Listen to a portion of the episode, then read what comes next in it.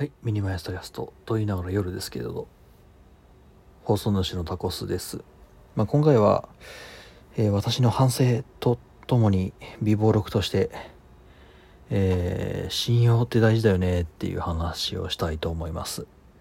これは、これから社会人になる学生だけじゃなくて、なんだろうな、なんかすごいチームで大きな仕事をしたい人とかにも言えるよねっていう話なんですけど、えー今回、まあ、今回というか今日ね、何が起こったのかっていうと、えー仕事のアサインを外されました。うん。君は信用できない。と、えー面と向かって言われまして、えーなので、君はこの仕事から、まあ、この仕事っつってもそのでかい仕事じゃなくてね、この、この作業から一旦外れてもらうと。別の人をアサインしたというふうに言われたんですね。うん。まあ、詳しい説明をしていくと、まあ、えー事務所があって、で、その中に、こう、あなたはこれをしてください、あなたはこれをしてくださいって指示を出す人がいて、で、僕はその指示に従って動く作業員なわけです。うん。で、えー僕、まあ、新入社員で、えーこの会社、まあ、入って、で、7月ぐらいまで研修受けて、で、配属5ヶ月目ぐらいですよ。今までその5ヶ月間何やってたのかっていうと、まあ半分ぐらいはずっと事務所に詰めて、うん、まあぶっちゃけ何も、何もやることがなくとまでは言わないんだが、うん、まあ正直エクセルをいじるだけの日々が続き、で、もう半分は、えー一個上の先輩が、まあ運のいいことに、えー先輩がいたので、その人の作業についていって、まあ本当に、なんだろうな、さながら金魚の糞だよね。ついていって、で、その人と一緒にいろいろ教えてもらって作業をするというのがあったんですね。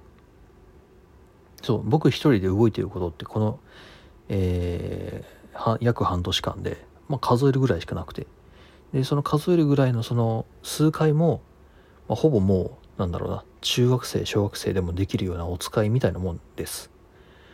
はい。っていうようなことをやって僕は今半年過ごしてきてでようやくようやくまあお前もそろそろまあ一人で行くかっていうのでまあその仕事お仕事がねやっと僕その先輩と別の現場別の場所で行く行って仕事をするというのが回ってきたんですよ。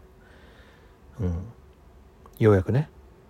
今までは本当に、なんだろうな、サポートをしてくれる人が絶対、まあ近くにいて、まあそれが大体先輩なんだけど、一個上のね。うん。一個上の先輩か、僕らのまあ直属、直属の上司かっていうので、なすげえ過保護に育ててもらってたんだけど、過保護って自分が言うのもなんだよね。すごく大切に育ててもらってたんだけど、まあやっと、えー僕一人、まあ、僕一人だけじゃないんだけどね、実際にはね。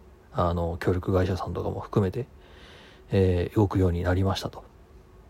で、それの第1回目がね、しあさってにあったんです。しあさって。明日、明後日、しあさってにあったんですよ。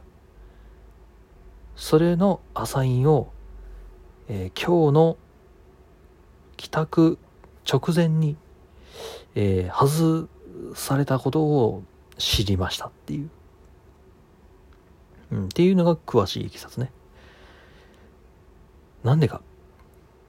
何か僕がすごい悪いことしたのかすごい失敗をしたのかうん。なんか暴言でも吐いた？すげえ失礼なことしてした？身なりが汚いとかそういう、そういうことがあった？うん、まあ、まあ、なくはないかもしれないけどね。なくはないかもしれないんだけど、そのアサインする人が言ったのは、やっぱり、信用できない。うん。君の普段の態度を見ていて、信用ができない。なので、君には外れてもらった。でその普段の態度っていうのが、僕ね、えーまあ、会社の始業時間、結構ギリギリに来るタイプなんですよ例えば会社が9時に始まるとしたら僕8時59分に会社に着く、まあ、会社というかデスクに着くんですね、まあ、そういうふうに計算してやってるんですけどまあ会社から見るとこいついつもギリギリ来る来るなって1分前って会社からしたらね遅刻なんですようんでしかもまあ僕結構計算してって言った通り、えーまあ、かなり無茶してギリギリになってるんですね。まあ、ほぼ遅刻するかしないかのその瀬戸際を楽しんでるとも言えるんだけど、ただ楽しんでるのは僕のその意識の中だけだもんね。周りから見たらこいついつもギリギリできているっていう。まあ、半分遅刻していると同じ、まあ、見方ですよね。うん。っていうところを、僕はまあやっぱずっと見られてきたわけですね。うん。あいついつもギリギリに来てんなと。で、そこが多分、多分というかまあ実際にはそこがね、君のそういうところがちょっと私たちとしては信用できないと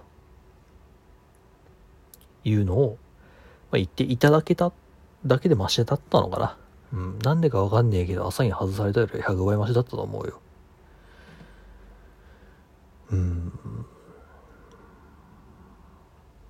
っていうことはね、まあまあ今日あったわけですよっていう話だったんだけど、とりあえずこれで言えることはですね、えー、ギリギリで来るのは遅刻ですっていう話と、うん、やっぱ仕事ってさ、前の段取りが8割、9割みたいなとこあるんですよ、結局は。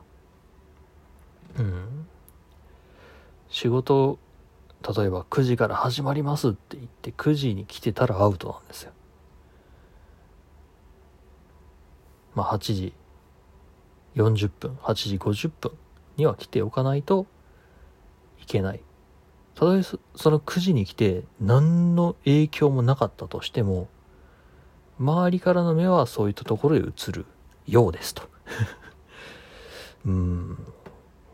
まあ本来こういうのってさ、部活動とかさ、あの、なんだろうな。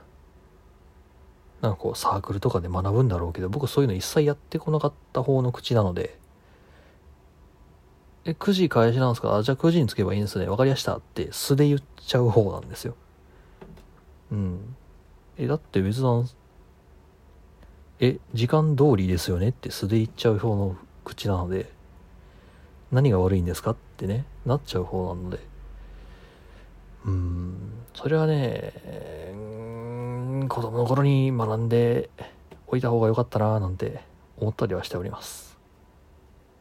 というかまあそういうのが嫌で基本的に一人でいたところがあったので、いや社会って大変だなっていうのね、うん。まあそれは当たり前なんですけどね。それでお金をもらってるので、サラリーマンですので、私。うん。まあね、面と向かって言われたからやっぱ、うん。で、しかも怒る風に言わなかったね。結局はそういう君の態度だよと。なんで、なんで外されたのかって君の胸に聞いてみなって。分かってんだろって、そういうことだったと思うんです。うん。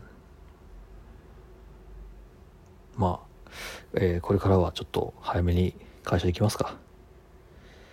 もちろん、もちろん、まあ、ポッドキャストは続けますけどね。ああ、朝に余裕を持ちたいところだよな。でも朝余裕を持つためにはね、朝起きないといけないんですよね。ただね、僕ね、10時間寝ようと20時間寝ようとね、眠いんだよね、朝はね。うん。まあ、本当にその、まあ、前にこう紹介した CPAP。実際には CPAP っていうのは治療法の話で CPAP っていう機械があるわけではなくてですねっていう話もまた、まあ、どかしてないといけないな。結構あれからいろいろ調べたんですけどね。あれなかなか面白いですよ。うん。機械としても面白いし。でその人体の動きとしても結構ね面白いところがいろいろ分かったんだ。うん。いや睡眠ってねやっぱ面白いんだよね。睡眠とねあと呼吸。うん。はね、調べれば調べるほど面白いんだけどね、余計にわからなくなっていくんだよね。はい。まあまあ、えー、まあそれはいいとして、うん、信用って大切だよねっていう話をね、延々といたしました。はい。これをね、多分ね、数年後、えー、振り返、振り返る時があるのかわからないんですけどね、振り返った時に懐かしいなって思える日が、えー、来たらいいですね。はい。 tacast、まずはこちらでお会いいたしましょう。ではでは。